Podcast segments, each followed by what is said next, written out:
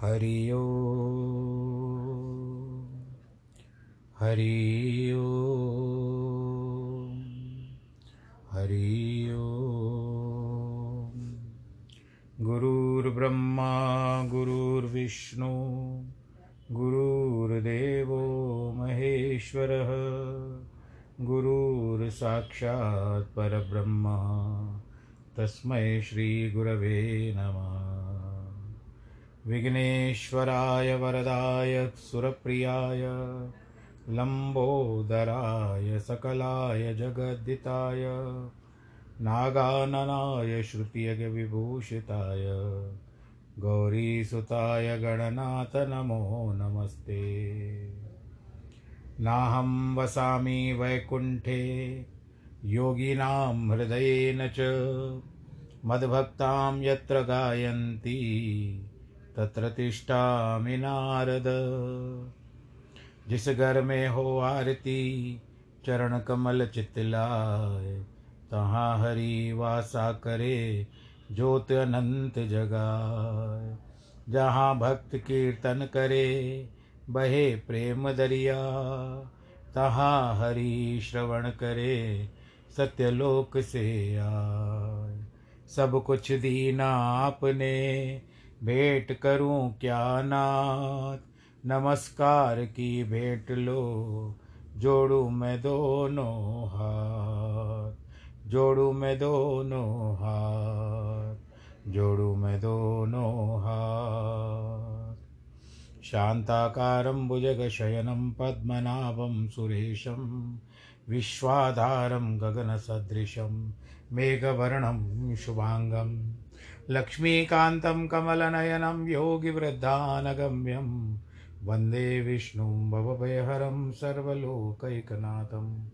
मङ्गलं भगवान् विष्णु, मङ्गलं गरुडध्वज, मङ्गलं पुण्डरीकाक्ष नागमङ्गलाय स्तनोहरि। सर्वमङ्गलमाङ्गल्ये शिवे सर्वार्थसाधिके शरण्ये त्र्यम्बके गौरी नारायणी नमोऽस्तु नारायणी नमोऽस्तु ते। नारायणी नमोऽस्तु ते। श्रीकृष्णगोविन्द हरे मुरारे।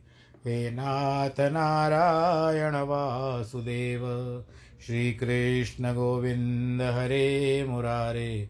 हे नाथ नारायण वासुदेव।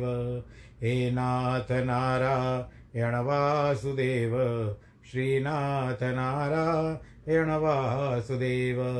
हे नाथ नारायण वासुदेव श्रीनाथ नारायण वासुदेव।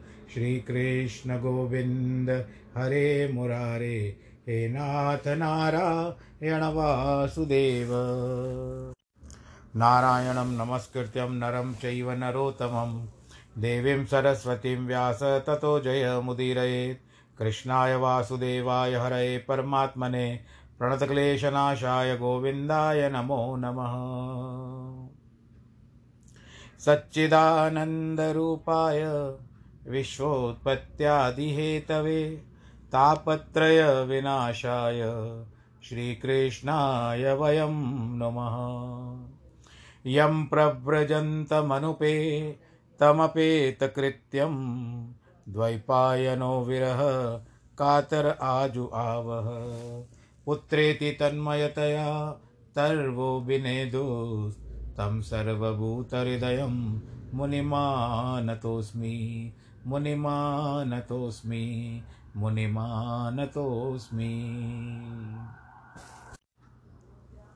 भगवान श्री कृष्णचंद्र के चरण कमलों में प्रणाम करते हुए और श्रीमद् भागवत के इस पुराण को भी प्रणाम करते हुए आज तीस तारीख मई की 2021 और भाग जो है श्रीमद् भागवत का, ये तिहत्तरवां है सेवेंटी थ्री दिन गुजर गुजरते जाते हैं, पल पहले गुजरता है, फिर क्षण क्षण गुजर गुजरता है, फिर मिनट गुजरते हैं, फिर घंटा गुजरता है, फिर चौबीस घंटे दिन रात चलते रहता है। बस कोई किसी का नहीं है, चलता चलो, चलता चल, फकीरा चल, चला चल। चलिए राजा भरत की ओर चलते हैं, जड़ भरत हो गए हैं अब वो। आपने पता चला, आपको माता ने उनकी रक्षा की थी। और फिर सुखदेव जी आगे कहते, राजन, थोड़ी सी कथा में यहाँ पर एक अच्छा मोड़ आता है। सिंधु और सोवियत देश का राजा। सिंधु नदी आप सुन चुके हो। और सोवियत देश का राजा वहाँ पर ही था, सिंधु नदी के आसपास। ये उस समय की बात है जब महाभारत काल का युग था और उससे पहले का युग था, तब सोवीर राजा थे।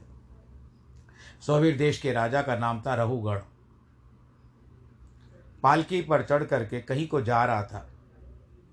उनका बड़ा प्रधान वाहक इक्षुमती नदी के तीर उपस्थित होकर, जबकि और कहारों को ढूंढता था, तब भाग्य ने ला करके इन्हें आगे कर दिया।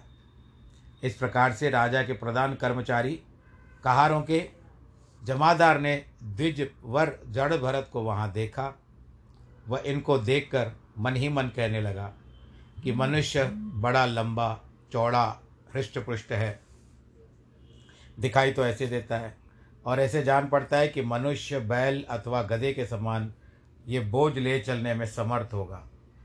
देखो, इसका कारण क्या था कि जो कहार थे, वास्तव में कथा यहाँ पर ऐसे थोड़ी बदलती है कि जो कहार थे, जो डोली उठा करके जा रहे थे तो वो जब राजा जा रहा था उस डोली में तो चार कहारों में से एक कहार भाग गया था। और चार से ही होती है, डोली उठती है। अब इस तरह से था। जड़ भरत को पकड़ करके, पालकी के पास लेकर के आया। जड़ भरत किसी को कुछ कहते ही नहीं थे ना। महात्मा भरत जी यद्यपि पालकी उठाने में अयोग्य थे, उनको कोई अनुभव ही नहीं था। फिर भी उन लोगों ने ज़बरदस्त कह, चलो हमारे साथ। वो किसी को कुछ कहते नहीं थे, चुपचाप चले गए। अब क्या करते थे? रास्ते में जो जा रहे थे, भरत जी। उनको आगे आगे रख दिया गया। आगे आगे रखने के कारण क्या हुआ, रास्ते में जब जाते थे तो उनको एक बात का डर था कि मुझसे कोई गलत कर्म ना हो जाए। मेरे पैर के नीचे कोई जीव जंतु न मर जाए। दब जाएगा, फिर मैं कर्म जाल में फंस जाऊँगा, फिर मुझे उसका भुगतान करना पड़ेगा। ये उस समय की बात है। तब वो चलते चलते कूद जाते। पालकी कंधे पर ही उनके ज़ोर से कूद जाते। उठक बैठक बहुत होती थी। बीच अंदर से जो राजा थे, वो बेचारे तकलीफ़ में आ गए। कहारों की चाल एक समान नहीं हुई, समानता नहीं था, संतुलन बिगड़ गया। पालकी टेढ़ी होकर गिरने कोई राजा रघुगढ़ ने कितनी बार कहा, अरे क्या कर रहे हो? अच्छी तरह से चलाओ। मुझसे अंदर बैठा नहीं जाता है टूट बार बार नीचे ऊपर हो रही है पालकी क्यों कर रहे हो ऐसा? अब सब डर गए। कार लोगों ने कला ये पालकी नीचे रुखी और राजा के पास आए। कहते, हम तो सही चला रहे हैं, परंतु हमसे तो नहीं हो रहा, हम बराबर कर रहे हैं, पर ये जो व्यक्ति आया नया, हम इसको पकड़ कर लाए हैं, इसको चलाने नहीं आ रही है। तो राजा ने भरत को देखा। और राजा अपने थोड़े स्वभाव में था। राजा था आखिर। क्षत्रिय वर्ण था। उस, वो भरत जी को पहचान नहीं पाया क्योंकि अंदर ज्वालामुखी छुपी हुई थी भरत जी की, जड़ भरत की और देख करके कहता है, अरे भाई, आपका नाम भरत है ना? हमको निश्चय बोध होता है कि तुम बहुत थक गए हो। अकेले बहुत दूर से पालकी उठा करके लाए हो। तुम्हारा शरीर बड़ा दृढ़ नहीं है, तुम्हारे अंग भी पुष्ट नहीं है। तुम्हें बुढ़ापा तो कहीं नहीं आ गया भाई? क्यों क्या यह सब मनुष्य तेरे साथी नहीं है?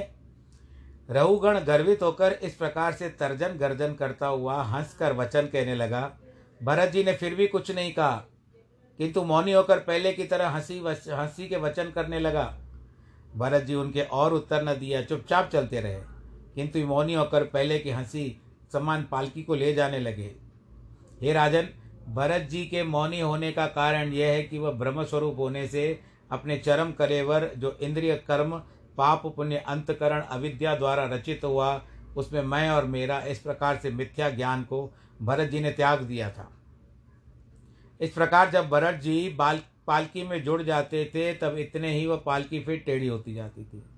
तब रहुगण अत्यंत क्रोध करके बोला, अरे, यह तू क्या कर रहा है भाई? तू तो जीता हुआ भी मुर्दे के समान है। तू मेरी, और तू फिर मेरी आज्ञा का अपमान करता है? अरे, हमको तो तू अपना स्वामी समझता ही नहीं। अरे, तू तो बड़ा मत वाला है। रह तो सही। यम किस प्रकार प्राणी समूह को शिक्षा देते हैं, वैसे ही हम तुझको इस मतवालेपन की शिक्षा देंगे।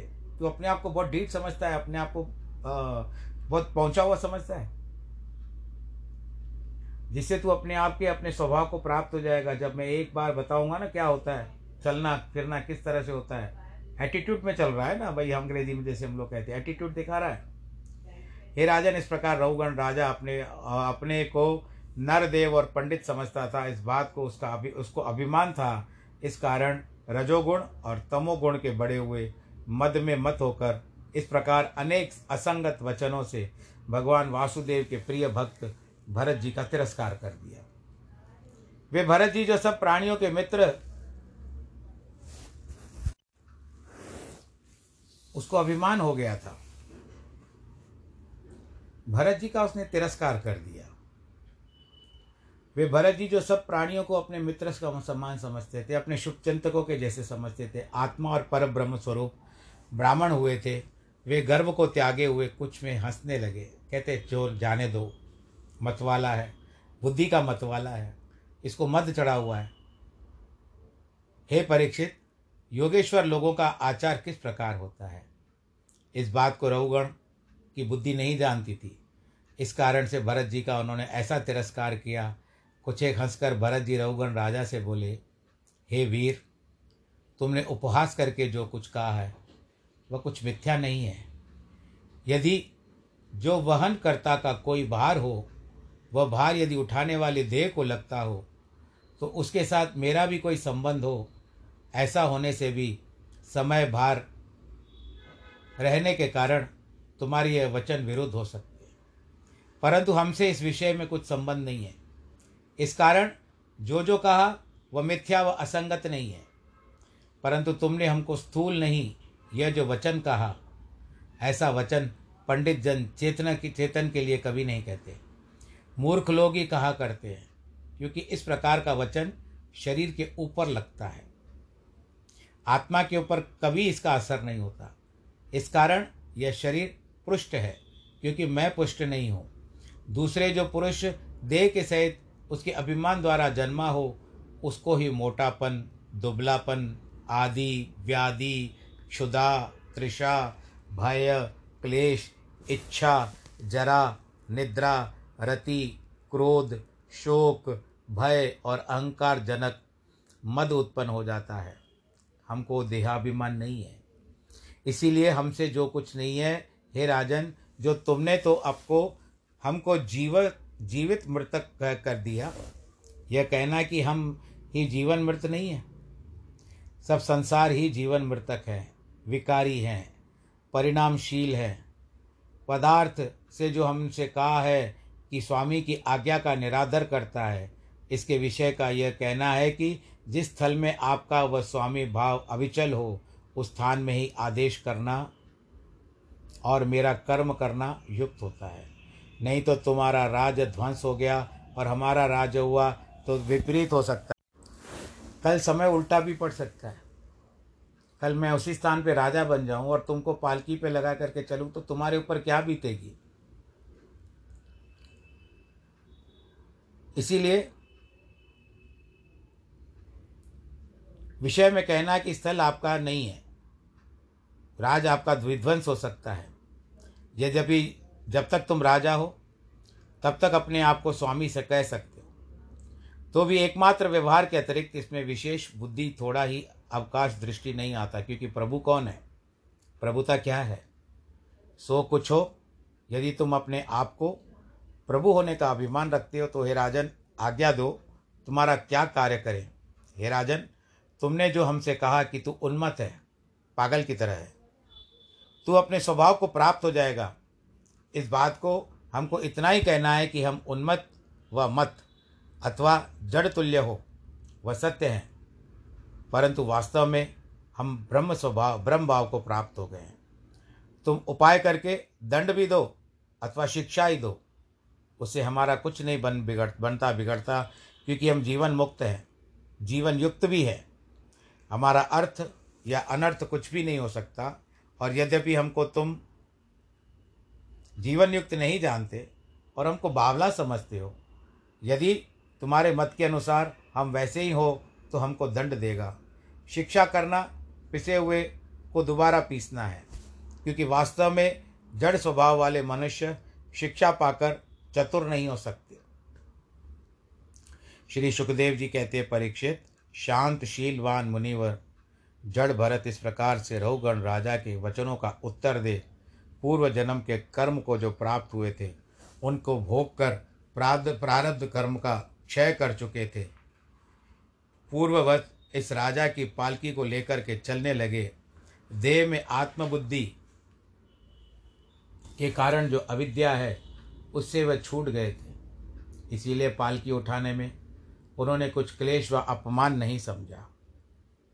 हे पांडवे, परीक्षित, सिंधु और सोवीर देश का अधिपति राजा, रहुगण, हृदय की गांठ तुड़ाने वाला अनेक अनेक योग के ग्रंथों के अनुसरण करने वाले।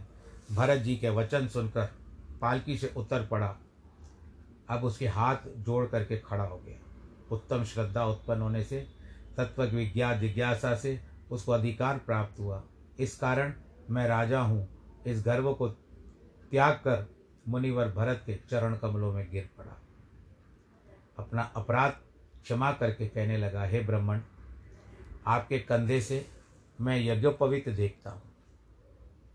क्या आप ब्राह्मणों में कोई हैं, या आप दत्तात्रेय जैसा कोई अवधूत हो, भगवान जी के पता है ना अनुसुया के द्वारा तीन पुत्र हुए थे, उनमें एक दत्तात्रेय थे और दूसरे भगवान विष्णु के द्वारा दत्तात्रेय हुए थे और ब्रह्मा जी के द्वारा चंद्रमा हुए थे और तीसरे जो थे शिव जी के अंश से दुर्वासा हुए थे। ये आपको पता होगा तो वो दत्तात्रेय मुनि। दत्त तो आप दत्तात्रेय कोई अवधूत तो नहीं है? आप क्यों गुप्त भावना से फिरते हैं? आप किसके पुत्र हैं?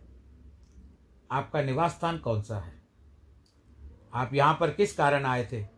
यदि हमारे मंगल करने के लिए आना हुआ तो क्या आप शुक्ल मुनि शुक्ल मुनि अर्थात कपिल देव तो नहीं हो? हे योगिन, मैं देवराज इंद्र के वज्र से भी भय नहीं करता। महादेव जी के शूल से भी शंका नहीं करता। यम दंड देख करके मैं नहीं डरता। अग्नि के कोप से, सूर्य के ताप से, पवन के वेग से, कुबेर के पास के पास से, सोम के अस्त्र से मैं इतना भय नहीं मानता जितना ब्राह्मण जाति का अपमान होने से मैं बहुत डरता हूँ। बोलो, नारायण भगवान की जय। इस कारण आपसे जो प्रश्न किया, उसका उत्तर दीजिए। अब न छिपावो कृपा कर दीजे मोह बताए विचरऊ जड़मय जगत में ज्ञान प्रभाव छिपाए कृष्ण कन्हैया लाल की जय। एक बार बोल तो दीजिए कृष्ण कन्हैया लाल की। मुझे सुनाई नहीं देता पर मन, में लगता है कि आप ज़रूर बोलते होंगे। अब क्या कहते हैं रघुगण आगे यद्यपि आप अपने विज्ञान रूप का प्रभाव छिपाकर संग दोष संग को छोड़कर जड़ के समान फिरते हैं। तथापि मेरे निकट आपकी आपकी अनंत महिमा का प्रकाश होता है, क्योंकि आपने योग से गूंथे हुए जो समस्त वचन कहे हैं, मैं मैं मन में उन वाक्यों का अर्थ प्रकाश करने का समर्थ नहीं हूँ। हे ब्रह्मन, आपके मुख से यह वचन सुनकर ज्ञान के विषय में कुछ प्राप्त करने की मेरी इच्छा होती है। इसीलिए महायोगेश्वर और आत्म तत्व के जानने वाले मुनियों में प्रदान और ज्ञान शक्ति से अवतीर्ण साक्षात। हरि, कपिल, मुनि तो नहीं है आप? आपको गुरु करके इस संसार का निस्तार किया है। यह पूछने को मैं प्रवृत्त होता हूँ, हे नाथ। इस कारण आपके पास आ जाता था। मैं कपिल मुनि के पास जा रहा था। हे प्रभु, मैंने जिस प्रकार से वर्णन किया, आप वैसे ही हैं। आप मेरी परीक्षा तो लेने नहीं आए? कपिल मुनि के रूप में। इसमें कोई संदेह नहीं कि कदाचित लोगों के देखने के वास्ते अपने चिन्ह गुप्त करके आप घूमते हैं। घर में फंसे मंदबुद्धि लोग किस प्रकार आप में योगेश्वरों की गति देख सकते हैं? हे प्रभु, आपने पहले जो मेरे वचनों का उत्तर दिया, वे मुझको ठीक ठीक नहीं जान पड़ते। आपने कहा, हमको श्रम नहीं होता। यह बात भी मेरी समझने में नहीं आती। भला यह कि किस प्रकार से हो सकता है?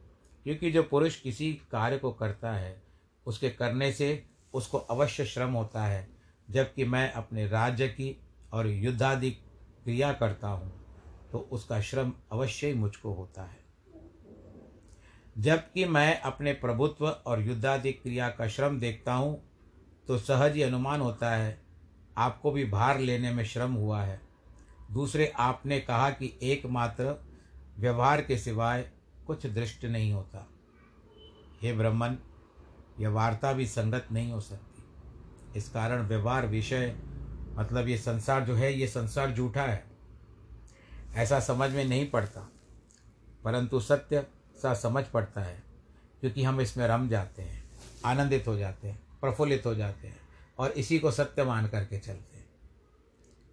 अब हम ही विचार करें, इसी को सत्य मान करके चलते हैं। सब कुछ सत्य दिखाई देता है। परंतु एक बार शरीर छूटता है तो दुनिया बताती है कि तूने जो सत्य माना, वो सत्य नहीं है। तूने शरीर को सत्य माना, शरीर नहीं रहा। तूने संसार को सत्य माना संसार नहीं रहा। तूने अपने परिवार को सत्य माना, वो परिवार भी तेरा नहीं रहा। इतनी वस्तुएँ जो तूने एकत्रित की उन सबको सत्य माना, वो भी तेरी नहीं रही। हम इसके लिए तुझे बताते हैं कि तेरा बनाया हुआ सत्य कुछ नहीं है। हम तो यही कहेंगे, राम नाम सत्य है। क्योंकि घटादि पदार्थ मिथ्या हो, उनमें किस प्रकार जलादि लाने का कार्य हो सके आपने जो कहा, सुख दुख केवल देह के धर्म है। वे वास्तव में हमारे नहीं हैं। इस बात से भी मैं, मेरे मन में संशय होता है कि यह सब शरीर का धर्म होने पर भी सत्य क्यों नहीं होगा? क्योंकि देखता हूँ कि तौली के आग से ऊपर चढ़ा देने से, उस तौली के ताप से उसको बीच में दूध दूध तथा अर्थात गर्म हो जाता है। उस दुग्धादि के ताप से उसमें पड़े हुए चावलों का बाहरी भाग तप्त होता है, फिर बाहरी भाग से उताप से चावल का मध्य भाग पक जाता है। यह बात सब प्रकार से यथार्थ है, किसी भांति मिथ्या नहीं है। इस कारण परस्पर अग्नि संबंध जिस प्रकार चावल पक सकते हैं, वैसे देह, इंद्रिय, प्राण और मन यह सब शरीर धर्म की अनुवृत्ति के द्वारा पुरुष संसार में लग जाएगा। इसमें क्या संभव है? बस गर्मी आदि पड़ने के हेतु शरीर को संताप हुआ। उसमें सब इंद्रियों को, उसमें प्राणों को, फिर उसमें जब मन का संताप होना दृष्टि आती है वह देह स्थूल होने पर भी परस्परता के कारण आत्मा क्यों नहीं स्थूल होगी? और आपने जो कहा कि स्वाभी, स्वामी भाव नित्य नहीं है, वह सत्य है, परंतु नित्य होने पर भी जब पुरुष, जो, जब पुरुष राजा होता है, तब उस समय तो प्रजा का शासन पालन करता है। दूसरे आपने कहा कि असावधान लोगों को शिक्षा देना, पीसे को पीसना, अर्थात निष्फल श्रम करना है। यह भी मुझको ठीक नहीं जसता। क्योंकि जो पुरुष भगवान के दास होते हैं, वे कभी निष्फल कर्म नहीं करते। अर्थात, जड़ पुरुष को शिक्षा देने से यद्यपि उसकी जड़ता को दूर नहीं किया जा सकता, तथापि सबों के शासन करने वाले, परमेश्वर की आज्ञा का पालन करने से उस जड़ के लिए यत्न करना विफल नहीं होता। परमेश्वर की आराधना करना ही राजा का धर्म है। चाहे कोई भी वर्ण हो। ये तो केवल राजा कह रहे हैं, पर ऐसे बताया जाता है कि कोई भी वर्ण हो, चाहे ब्राह्मण हो, चाहे क्षत्रिय हो, चाहे अथवा वैश्य हो या शूद्र हो, चारों वर्ण उस परमेश्वर का ध्यान करे। ये दूसरी बात आती है, क्योंकि राजा का धर्म है परमेश्वर की आराधना करना। क्योंकि राजा अगर अपने आप को मालिक समझता है उस राज्य का तो उसके ऊपर भी तो वही आदत होती है कि जैसे एक बार एक राजा और संत की वापस में वार्तालाप और था, मैं इतना सा जहाँ कुछ जल्दी जल्दी में कहना चाहता हूँ। तो कहते हैं कि भगवान में और, भगवान में और मनुष्य में क्या अंतर है? राजा में क्या अंतर है? कहते हैं संत कहने लगे, थोड़ी देर आप बताओ। आप अगर अपना आसन से उतर सकते हो, राजा उतर गया, कहते हैं नीचे बैठ सकते हो? कहते हाँ मैं बैठ सकता हूँ। राजा नीचे बैठ गया, संत उसके आसन पर जा कर के बैठ गया। कहते, अब बताओ। यही बात होती है कि भगवान, चलो, मैं छोड़ो। पर भगवान जो होता है, वो राजा से भी ऊँचा होता है। तो ऐसा नहीं कि राजा ही सब कुछ है। राजा भी भगवान जी को हाथ जोड़ता है, सभी सभी वर्ण, सभी धर्म, सभी होते हैं। उनको प्रभु को भगवान जी की भक्ति करनी चाहिए। और ये अनुचित नहीं है, उचित है, क्योंकि हम कर्म करने के लिए आए हैं, उसमें भगवान जी का की सहायता भी तो चाहिए। इसके लिए परमेश्वर की आराधना राजा का धर्म है। आज्ञा पालन करने के लिए नहीं होता। उसकी चेष्टा करने में पापों के समूह से छुटकारा हो जाता है। प्रभु, इस प्रकार से आपकी कही हुई सभी बातें मुझको अनुचित जान पड़ती है। राजा थोड़ा शास्त्रार्थ कर रहा है अभी। इसे आप अनुग्रह करके मुझ पर स्नेह दृष्टि की दीजिए कि मैंने अगर आपसे कुछ भी ऐसा कह दिया, यदि आपको अनुचित लगता हो तो मुझे बता दीजिए कि मैं क्या अनुचित कह रहा हूँ। मैंने, क्योंकि मेरे शरीर का स्वभाव ऐसा है, राजापन के अभिमान से आप जैसे साधु शरीर के पुरुषों का भी मैंने अपमान कर दिया है। अब ऐसा अनुग्रह मुझ पर कर दीजिए कि जिससे मैं साधुओं के अपमान करने से जो पाप लगता है, अभी जितने भी हो चुके हैं आगे भी, कि मुझे ज्ञान की प्राप्ति हो जाए और मैं उन ज्ञान के पीछे मैंने जो कर्म किया वो तो छूटेगा नहीं। अभी आपको इतने दुर्वचन कह दिए, वो तो मुझसे छूटेंगे नहीं, लेकिन मैं कम से कम उनका प्रायश्चित कर पाऊँगा। ये राजा रहुगण जड़ भरत को कह रहे हैं, मेरा निस्तार हो जाएगा। हे प्रभु, आप विश्व संसार के सज्ञे और सखा हो। साधु संत जो होते हैं, वो सबके एक जैसे होते हैं। उनका कोई रिश्तेदार नहीं होता, कोई मित्र नहीं होता। वो सब में भगवान को देखते हैं। और सबके सगे और रिश्तेदार भी होते हैं। अगर ना भी हो, शरीर से ना हो, परंतु संबंध रखना पड़ता है। और आप समदृष्टि भी हो। अपनी देह में आपको देह अभिमान नहीं है। इससे मैंने जो आपका अपमान किया है, यद्यपि आपको कोई विकार नहीं हुआ, तथापि मेरे समान पुरुष क्या? जो महादेव जी के समान सामर्थ्य रखते हो, वे भी महात्मा पुरुषों के अपमान से शीघ्र ही नष्ट हो जाते हैं। क्योंकि जिसने परमेश्वर के भक्त को सताया है उसने उसका फल तत्काल ही पाया है। देखो, हिरण्यकश्यप जो था, प्रहलाद के संग अत्याचार उसने किया। भगवान ने उससे बदले में उसके प्राण ले लिए। दुशासन ने द्रौपदी के साथ अधर्म किए। भीमसेन ने उसके बदले उसका रुधिर पान कर लिया। अतः सब महात्मा पुरुषों का यही वचन है कि भक्तों को सताना किसी भी प्रकार अच्छा नहीं है। इसके लिए ये राजा रहुगण और भरत जी का जड़ भरत जो पूर्व जन्म में क्षत्रिय थे, फिर हिरण में मोह रखने के बाद वो हिरण हो गए, फिर उसके बाद वो ब्राह्मण के घर में जन्म लेते हैं और ब्राह्मण के उस उन्होंने ज्ञान की प्राप्ति तो उनको पूर्व जन्म की थी। अभी तो जड़ भरत की कहीं मुझसे कोई कर्म ना हो जाए, दुष्कर्म ना हो जाए या कोई भूल ना हो जाए फिर मुझे संसार में फंसना पड़ेगा, इसके लिए इन सब बातों से दूर होते थे। तो इन दोनों का वार्तालाप, चलने दो।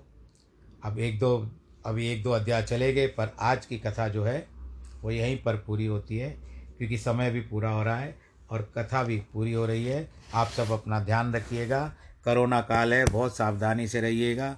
जिनके वैवाहिक वर्षगांठ है और जिनके जन्मदिन है, उनको भी बहुत बहुत बधाई। ईश्वर आप सबको सुरक्षित रखे। आनंदित रखे, प्रफुल्लित रखे और ईश्वर का आप गुणानुवाद करते रहें कि सर्वे भवन्तु सुखिन सर्वे संतु निरामया, सर्वे भद्राणी पश्यंतु माँ कश्चि दुख भाग भवे नमो नारायण।